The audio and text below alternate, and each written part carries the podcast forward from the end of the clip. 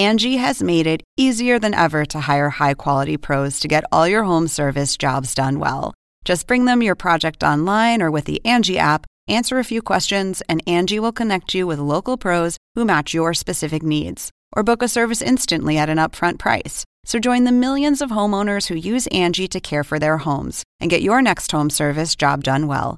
Download the free Angie mobile app today or visit Angie.com. That's A N G I.com.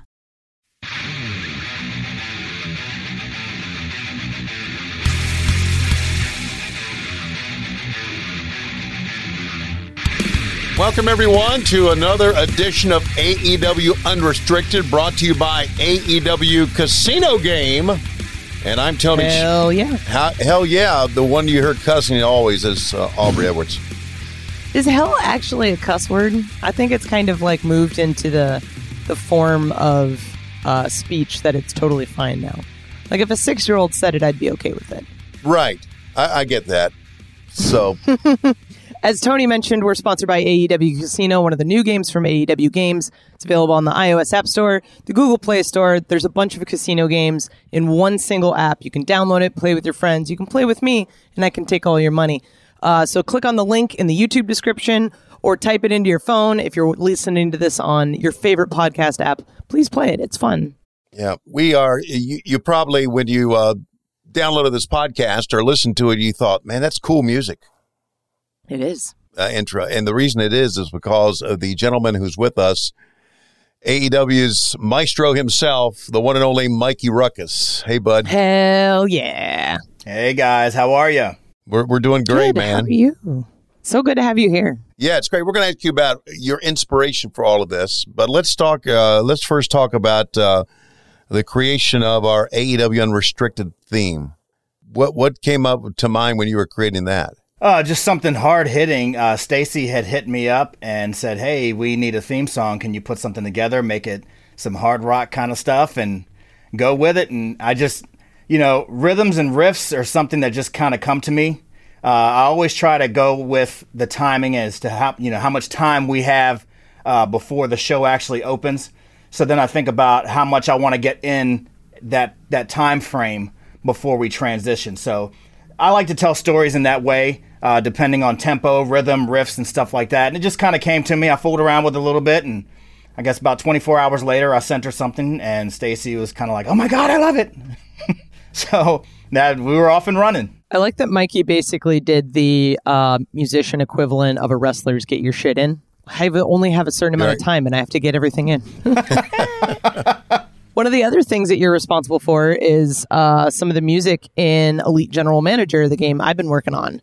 And I was super pumped about this because I know you and I early on had talked and you had said you were super interested in working on video game music and this is something that you hadn't done yet. And I was like, dude, we got you. Like, we'll make it work, we'll make it happen.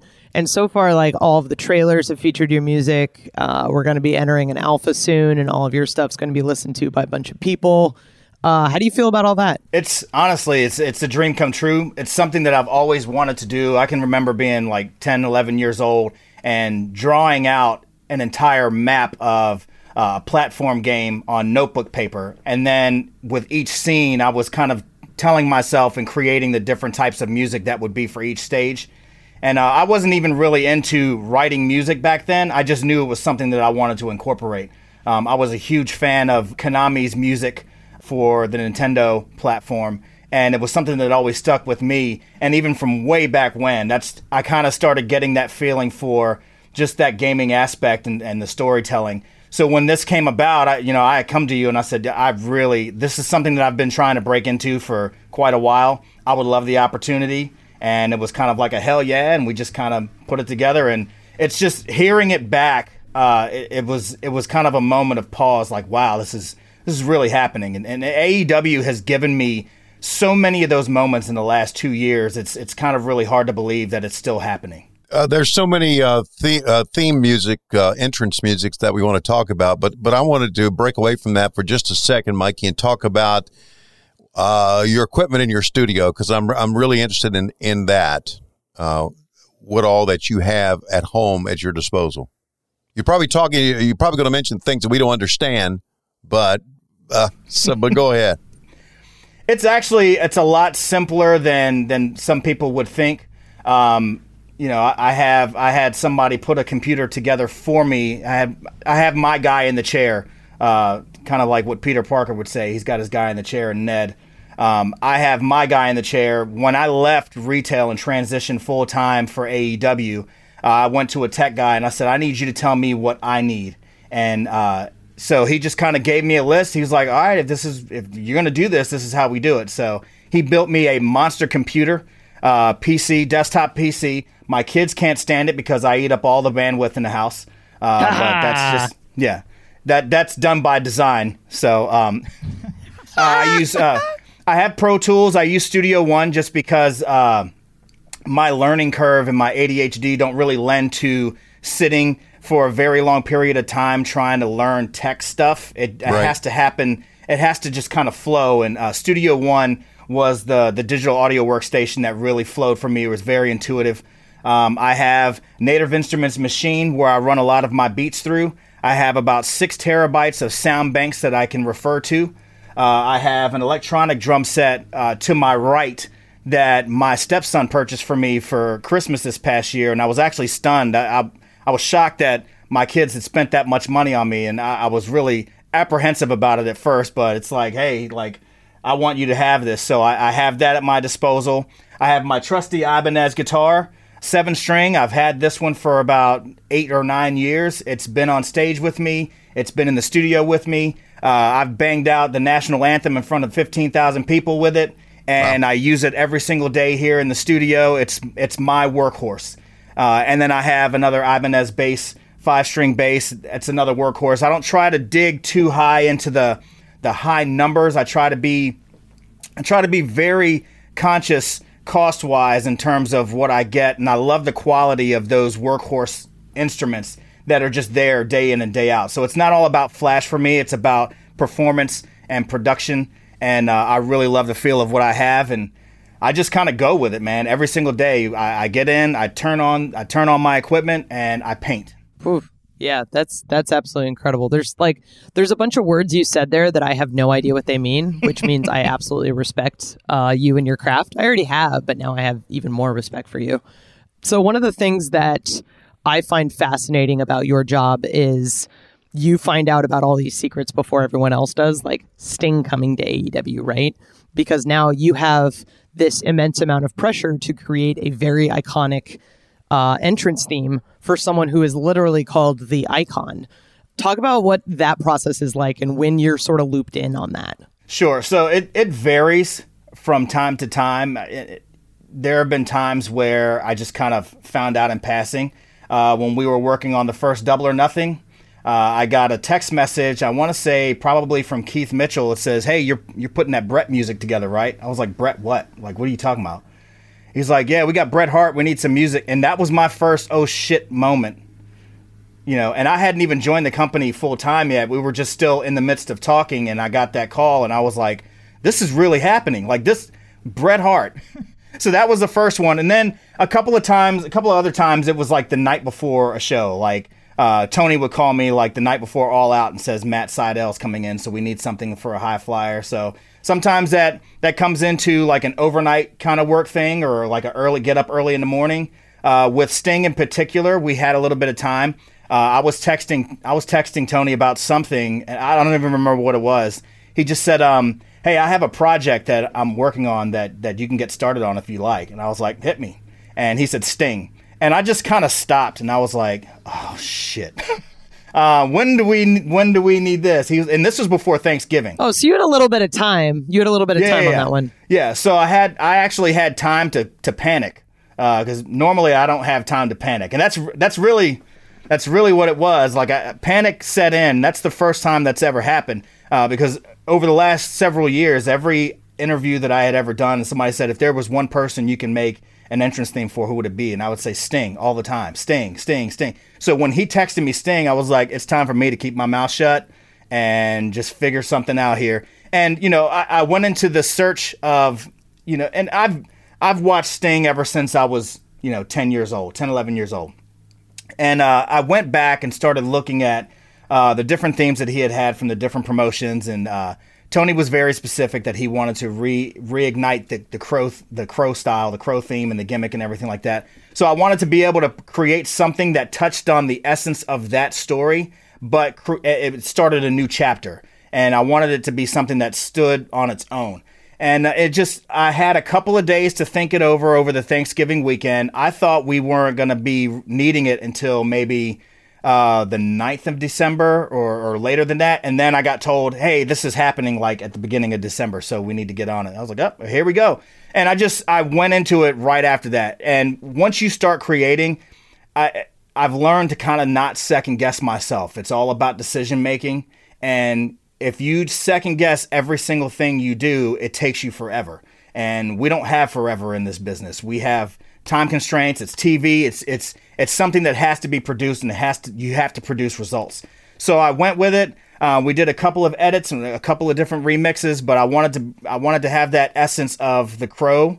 I wanted to have the essence of Game of Thrones since we were doing Winter is Coming, and just kind of incorporate it and take it to a level that I hadn't done with any of the other themes previously. And I'm gonna I'm blaming Tony Schiavone for this 100%. When Sting walked out, and I heard the music play, and Tony said, It's Sting! I cried. I sat in my chair, silent, and I had tears, and I'm shaking from head to toe. And it's all Tony's fault. he did that. wow. Bringing out the emotion. I wasn't so sure that it would do that because I told Tony Khan, I said, you know, I'm old now and my voice cracks. It doesn't do what it used to do, but uh, so thank you for that, man. That means a lot. You you said something uh, when you were talking earlier that that really rang true with me, and that's you said uh, uh, ADHD, uh, w- which I have as well, and uh, I, I I just I may be wrong. I think it's it's part of being creative. Does that make sense to you? I, I, I think it is, and yeah. it's it's funny because so many people they don't know how to harness they don't know how to harness it. Right. Some, you know, even young kids sometimes they're suppressed. I think their creativity is suppressed with uh, with the medication. And I, you know, I don't want to get into a whole thing about meds and stuff like that. I didn't realize that I had had it until later later on in life. Me too. When some of my yeah. kids had it, and you know, my my third son had a plethora of things going on. Uh, he had ADHD. He had uh, opposition deficit disorder where somebody would tell somebody of authority would tell him to do something and he just had this compulsion to do the exact opposite. So once i started going into therapy sessions with him i started thinking about all those times when i was coming up you know when i tried to focus on something and, and there were times where my brain would shut down. So you kind of learn you learn over time how to har- how to harness it right. use it as a weapon. It helps with multitasking but sure does. again, there are there are good days and there are bad days. I mean, there are days where I can't even formulate a single thought.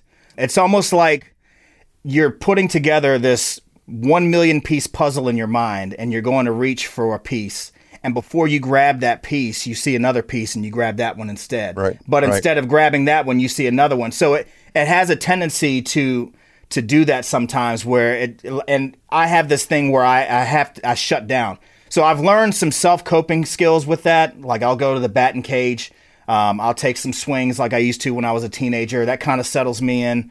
I'll go to the gym or I'll just kind of walk away and do nothing and just kind of right. just stop for a few minutes. But nine times out of 10, you know, on a good day, it helps me with the multitasking. So it's right. just, it's a process. Let me inject something uh, here uh, before you go to the next question, Aubrey. When you're a parent of uh, children who have it, there's a lot of people who have said, oh, it's not real. It's a thing that was made up. Bullshit. It's real. And then you get diagnosed yourself. You, you understand what it is. And it's not always a curse. It's a lot of times it's a blessing, like you said, and it, it helps you out on many things. But, uh, I understand where you're coming from on that, Aubrey. I agree. And, and, and the funny thing is, is that it's, it's hard not to get emotional talking about it because a lot of times somebody can be sitting completely still and you have no idea how their mind is is bouncing and racing and there's times where I'm sitting and literally my head is spinning and right. nobody knows and I know that that's to be a child and to have to go through something like that it's tough it's tough and uh, you know I would love to see, you know, maybe one day down the road we develop some sort of a thing where we help uh, develop cope, self coping skills. That's always been my thing with music. Grids, when it comes to programming, the grids that I work with, a lot of times I don't play live drums, even though I have electronic drum kits. I have a grid and I do a click, I mouse click, little grids, dots on the grid, and I create drum patterns that way. It actually helps me to not only see it, but it helps me to concentrate. And it's literally Butcher and Blade theme, for example. Like the full theme of that, that drum kit is one of the most technical pieces I ever did. And it's literally, I clicked and did a click mouse for the entire song. Drums, the the snare drum, the kick bass, the the cymbals, the toms, everything. And uh, that's just kind of that's my process, and that's what I've kind of come to learn to to self cope. Man, Mikey Rukus, ADHD, a billion children, amazing musician. Le- legit, shoot, you have like eight kids and three grandkids, and you've got a whole army ready to go.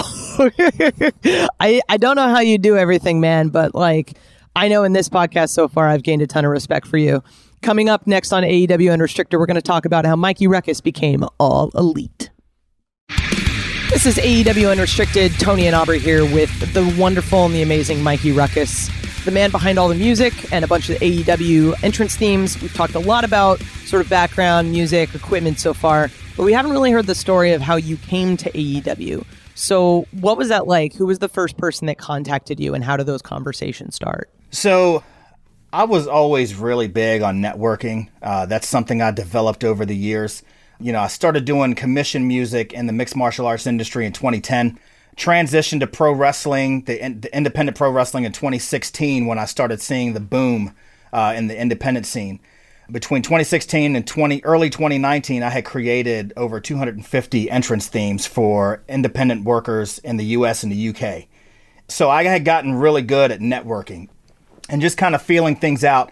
And uh, at this time i was actually running uh, a retail store full time so i was in my store 60 hours a week and then i would have a client roster that i would have to work on every single day when i got home. There you know for two years i was working seven days a week uh, from the store and from my home.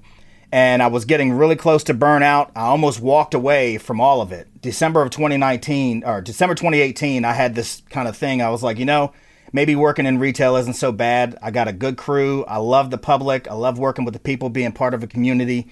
And my wife was there and just kind of said, like, you will never have peace if you walk away from this. Like, never. She said, you will never be able to sleep she's like, you remember why you did this. And, you know, you did this to not only show your kids that they can dream big, but this is something that you've worked forever for. And you can't turn away now. So I slept on it and then I got back to work. And then literally three weeks later, I saw where Dustin had tweeted about Cody and the announcement of AEW. And immediately I just I I felt inside that this was mine. This was my opportunity. I started to network, couldn't lock down anybody. Like I didn't know I didn't know who all was involved. I was trying to get a hold of Cody. I was trying to get a hold of Brandi. My mom was actually doing a search for Cody's phone number. My mom was like, "I'm gonna find him for you. I'm gonna find him for you. I'm gonna find his number." So, so I I had um I messaged a couple of people outside of the industry to see if there was a way that I could find a way back in, like through mutual acquaintances. And um, in the midst of all of this, I had previous clients that I had worked with over the, the, the, last nine or 10 years start speaking out on my behalf. They started tweeting to Cody and Brandi, um, Mikey Rukus is your guy. People from the World Series of Fighting, people from the UFC, uh, UFC fighters, people from NBC Sports that I had worked with and it was just kind of like this groundswell. And uh, someone had given me the number to Matt Sells and said, "Text this guy. He knows who's who's involved." So I text Matt Sells, and then QT was the first person to reach out, and we had a conversation there. And then, literally three days later, Brandi had emailed me and said, "Let's have a let's have a conversation." So I'm in my store in the break room having a conference call with Brandi and I believe it was Mandy and a couple of maybe it was somebody from Activist. Um, so we had a good conversation, and she said the one thing that stands out amongst others, she said, because we've had people that have all over the world that have contacted us about this. you had people that spoke on your behalf. And she said, and that really means something to us. So I was really, really humbled and thankful in, in that moment. So the, the back and forth started with, okay, uh, how much do you charge for one theme? How much do you charge for five? We actually need like 15 for double or nothing. So I just kind of threw it out there. I said, look, I can either do the 15 or I can work here forever. Like, bring me on as part of the team and let's do this. And I never thought that they would go for it. I was just like, what's the worst they could say is no. And right. that's when Chris Harrington called me and was like, what's life like for you right now? Like at 11 o'clock at night, he's like, is this a bad time? I was like, no, not at all. He's like, I want to know what your life is like right now because I think we want to bring you on as part of the team. And and I remember hanging up the phone and trying not to scream because it was 11 o'clock at night. And I'm out in my front yard and I'm like, this this is it. This this is what I've worked towards. So I go in, I go inside. I, I tell my wife that like it's it. This is it. Like we're we're joining AEW, and we didn't tell anybody. Um, the next day we went out and we had dinner and we just sat and we just kind of and uh, it's it's really hard not to get emotional about it because there's so much there's so much that went into leading to this point. And she and I just sat and by ourselves and we just kind of enjoyed that moment. And uh, right after that it was lightning speed and it's been fast forward ever since then and it's been go go go and it's it's it literally, and I'm not just saying this to kind of sound like it's giving lip service, but this has been an amazing experience thus far. I mean, everyone says the same thing because it's true, right? Like we all right. work for a great dude in Tony Khan, and uh, culture trickles from the top down. So yeah, yeah, for sure. Yeah, we're with you on that, and it's very apparent that uh, emotion helps drive you, and helps drive you. You can feel the emotion in, in your music and the entrance music. What was the what was the first entrance music that you produced for AEW? What who was that for, or was it just for a show? That was Nyla Rose, and that was actually that theme was actually kind of like my audition theme. Okay. And I I made that in 24 hours. Whew. I literally I got the I got the email from QT and asked me to start on Nyla's, and I left work that day. I was like, I'm out of here. I've got coverage. I'm out. And I went home and I immediately, it was probably like four or five o'clock in the afternoon. I immediately went to work and uh, I knew the style that she was looking for. I knew about her beats and her rhythm and, and how she how she kind of makes her walk when she comes out. I had gone and researched some of her uh, her entrances on the indie scene, so I wanted to encapsulate that. And um, but I also wanted to show the team that I can produce and I can produce quickly. That's what I had always worked worked towards is is having a consistent workflow and never missing a deadline. So on top of having a theme that fits, you know, you want to be able to produce in, in a fair amount of time. So I did that, and and then I didn't hear anything for like a week, and I was like, um, I just, uh, uh hi, um, how are we? Like, are we good? And and that's oh yeah yeah yeah yeah, we're fine, we're great. We're gonna bring you on board. We're gonna do this. We're gonna do the ABCD, and and that was that. But yeah, I mean, uh, Nyla's was the first one, and uh, all of them are special to me. All of the themes that I've created are special to me they're like your children, but that one was the very first, and that will always be the number one in my heart for that. Do you have a favorite? Ah, uh, see, if I say I have a favorite, if I say I have a favorite, then somebody's gonna hit me up and be like, "What about mine? Mine's I thought mine was your favorite because that's happened." right, right. So how, how about this? Like you say, like there's there's a special attachment to Nyla's theme. Is there any other that you would say you have a special attachment to? Maybe not like oh, the most sure. special um, attachment. yeah. So um, Jurassic Express was was another one. Uh, that was originally we we didn't even have a name for Jurassic Express yet. I just I had heard and seen through emails that they were looking at linking them up, and um, I had actually pitched to the team like, listen, when I see them in the crowd when I, I, watched the crowd's reaction when they came out. I said it's just pure joy. It's like adventurous.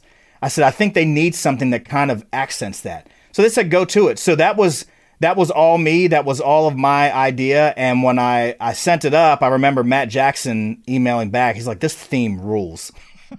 So i was like oh there we go. So that was like the literally the first time i had actually pitched my own ideas on a project. So that was that was something that's special to me. The Butcher and the Blade theme is special to me because outside of what you hear on TV, I wanted to create this movement of chaos. So there's a lot of different sections. It's super technical. It's super heavy.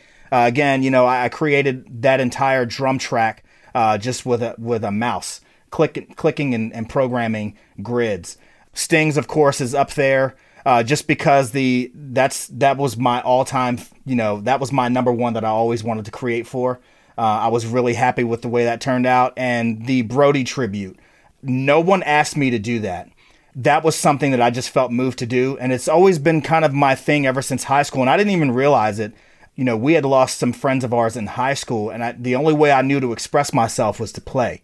And I remember uh, going on stage with another friend of mine, just a guitar and a bass, and we we played a song and the entire auditorium was in tears and people were walking out because they couldn't handle it. But at the same time as I was moving them, it was helping me deal with the loss. So I really wanted to kind of go into the theme that I made for Brody, uh, the Exalted one, and just take it to a completely different level and just add this element of emotion and just tapping into the heart and soul of, of how everybody felt about him. And I had only spoken to him a couple times, but it was easy to see why everybody had gravitated towards him and, and, and the impact that he had. So I wanted to, you know, produce something like that to help other people have closure. So that one is is up there as well. We are talking with Mikey Rukus, who is the composer, uh, director, producer of AEW music, and you also released an album, Bring the Ruckus, recently. Talk about that. So yeah, it's funny because I was actually offered a record deal back in 2015, and um, I turned it down. And we were we were kind of in a, a weird spot of desperation. My wife was really sick. Uh, we found out that she had a tumor in her spinal cord. She was bedridden for nine months straight, so she lost her job, and we were struggling. And I was offered this record deal, and it just didn't feel right. And I, I almost signed it out of desperation and I had people telling me, "Look, you're on the wrong side of 40. You'll never get another deal if you don't sign this one." And I just I didn't feel comfortable with it, so I I turned it down. And uh, a few years later, like a year after we, you know, I signed with AEW, here comes another record deal, and this one was this one was right. I felt like the time was right. I felt like I could devote uh, the attention to it. It wasn't out of desperation. Um, so we went with it, and uh, I teamed up with Zardonic, who is a drum and metal based DJ uh, out of Germany. Germany. He's a Venezuelan DJ that lives in Germany, if that makes mm. any sense. And he's None. super over in Russia. So I don't. that's that's a good one for you. But uh, he and I had worked together before. We we uh, produced the theme song for World Series of Fighting uh, on NBC Sports back in 2016. Um, we actually did the Revolution theme for uh, Revolution 20, uh, 2020. And uh, I wanted him to work with me and kind of produce the sound that I was looking for, which was a throwback to the nu metal of the early 2000s. Just kind of balls to the wall, high impact uh, from beginning to end. There was no let up. There was variations of rhythms and riffs, but it was all hard hitting. And bringing that type of energy is always something that's been uh, my forte. Like when I step on stage, when I'm in the booth or wherever I'm at, it's it's a hundred percent go. And I love to to reproduce that energy and see how it makes people move. So it's all about a, a you know summoning those emotions of fury and energy and high impact and just that release. And uh, that's that's the the entire album. Man, I love that AEW is just very encouraging of uh, everyone doing uh, extra projects that allow them to be creative and bring them joy and all those things. And you, you, you yourself as well. Uh, we're talking with Mikey Rukus on AEW Unrestricted. Coming up, lots and lots of fan questions. This is AEW Unrestricted. Mikey Rukus is our AEW music guru, producer, director, composer, uh, very famous with the boys and the girls of AEW, and also very famous with our our talent and very famous with the fans as well. All right, here we go. Here is from. I love these names. I'm gonna get this. One, I'm gonna get this one out of the way. From at Squeezebox Woman on Twitter. the hell? Have you ever considered? have you ever considered using an accordion in one of your tracks? I haven't, but I'm now I have to. Like, you know, it's the way Saul said in Pineapple Express, the monkey's out of the bottle. So now we got to get it done. okay. All right. boy. we let that one out of the bottle, and it's up to you, Aubrey. Go ahead. challenge, challenge accepted for Mikey Rukus. Let's use an accordion. Okay. Uh, Mike Everest seven on Twitter. Which thrash tracks have inspired you for the amazing themes for wrestlers like Warhorse and Thunder Rosa? And what is your favorite thrash track of all time? All right, so I'll start with my favorite thrash track of all time is absolutely Holy Wars by Megadeth. Um, I heard that when I was maybe 15 years old, and I was absolutely blown away. I was blown away by Marty Friedman's lead style. I ended up studying all of his solo stuff after that for the next five or six years. Uh, but yeah, the, Holy Wars, The Punishment Due from Megadeth is my overall number one thrash track. Uh, for Wardlow, was it War? I'm sorry, Warhorse. Warhorse. Warhorse. Yeah, Warhorse had always gone out to um, uh, a Metallica tune, The Four Horsemen, in the Indies. And when I was talking with him, it's like, you know, I want to do something with you that replicates not only the, the sound, but the time period. So there's very specific nuances when you listen to Metallica's Kill 'Em All album. And, you know, it sounds like it's on tape. There's a, there's a very specific mix to that thrash style. So um, when it came to creating his song, it was a combination of a few few songs on that album. So it was a combination of Whiplash, Motorbreath, Four Horsemen. So I kind of put it all into one. Did my best James Hetfield impersonation on the vocals, and uh, my best Kirk Hammett solo impersonation, and uh, I just went with it. And uh, it felt good. It felt right. And you know, I sent it to him, and his response back was, "Oh my god." So, and I remember I was at TV that week, and Cody walks into the office, or walks into the, the room, and he's like, Mikey, he said, You do Warhorse's track? I said, Yes, sir, I did. And he just kind of gave this, Jesus Christ. he kind of gave that look. very, very low key. He's like, Jesus Christ. And I was like, Yeah, man, this, this is how we do it. So um, that was a good one. And uh, what was the other one? Um, Thunder Rosa. Thunder Rosa. So yeah, Thunder Rosa. I I went more along the lines of Sepultura.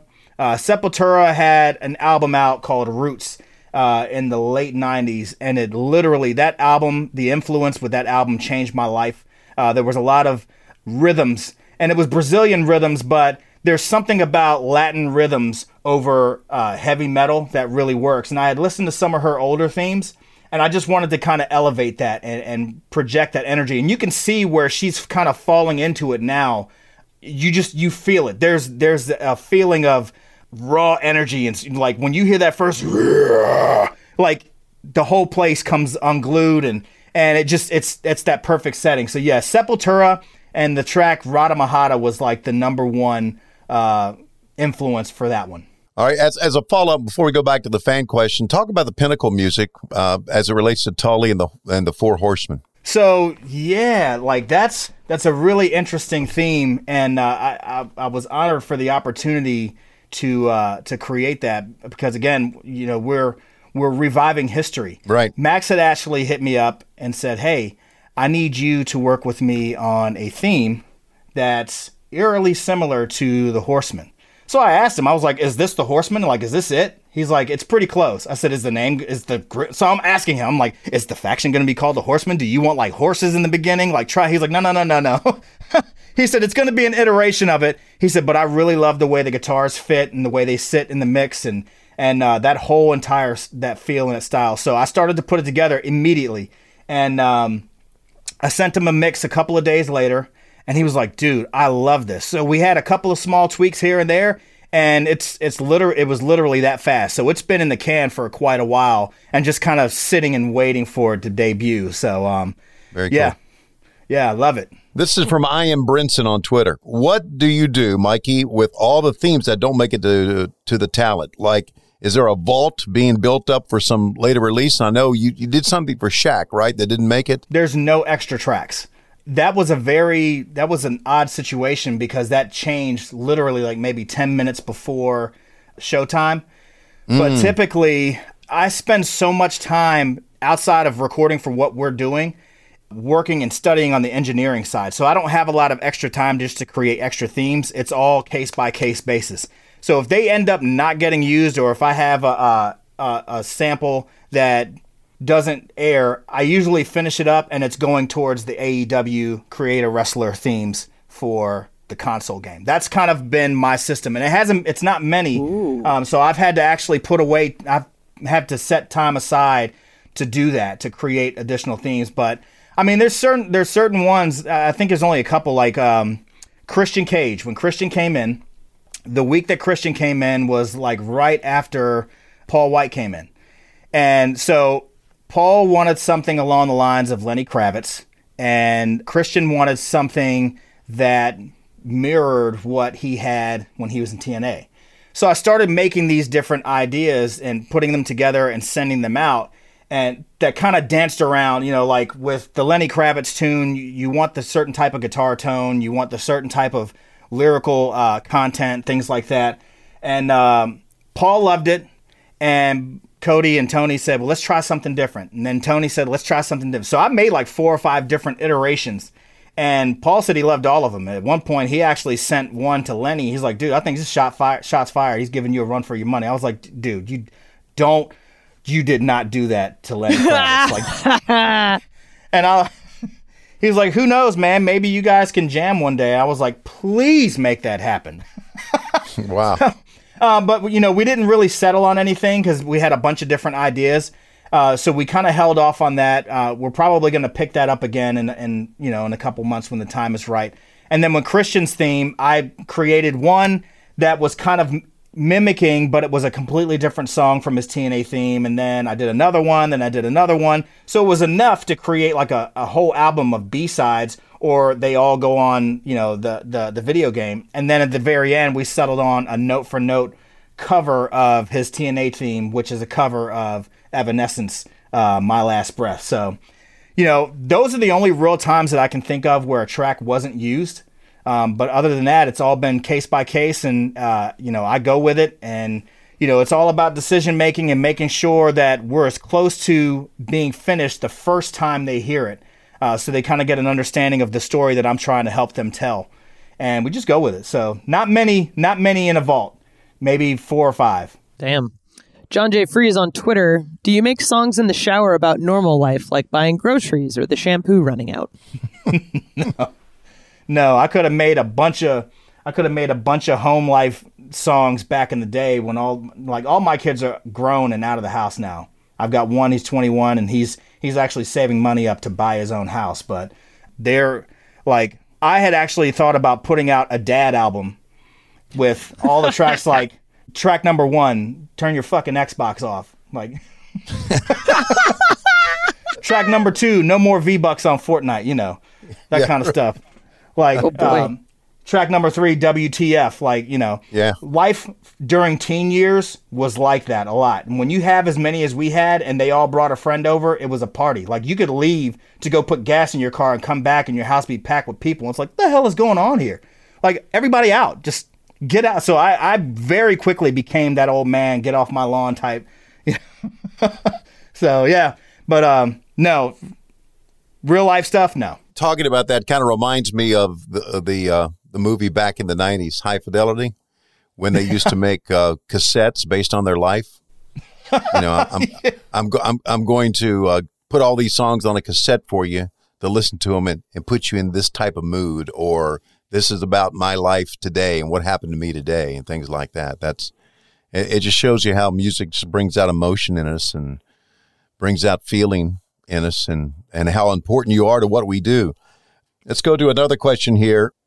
Let's see. Music Man 613 on Twitter. The Jericho MJF mashup was Chef's Kiss. Any fun stories about the genesis of the idea for that mashup? So, yeah.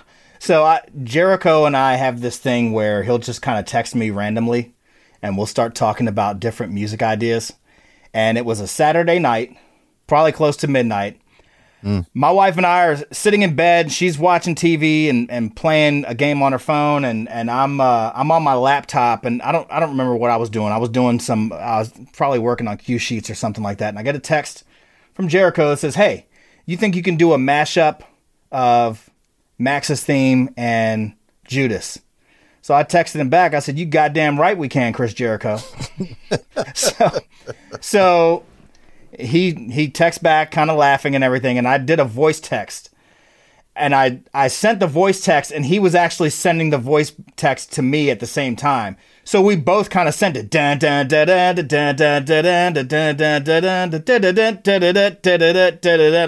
And my wife looked at me and she was like, "I hate you, dude."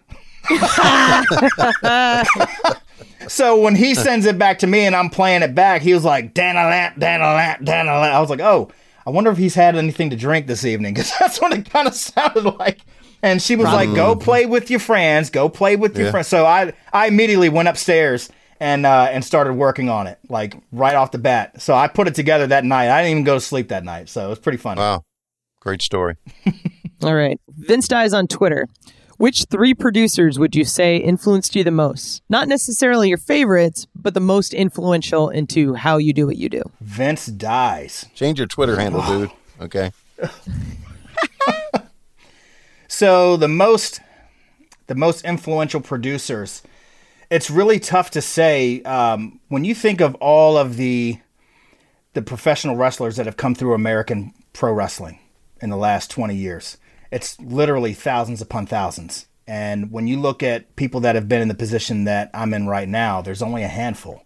Uh, you got J- Jimmy Hart, you got Jim Johnston, uh, you got Dale Oliver, uh, you've got a couple of others, but it's it hasn't been many, and a lot, a lot of their production has always been behind the curtain. Like you don't know unless you worked alongside with them, you don't know their workflow.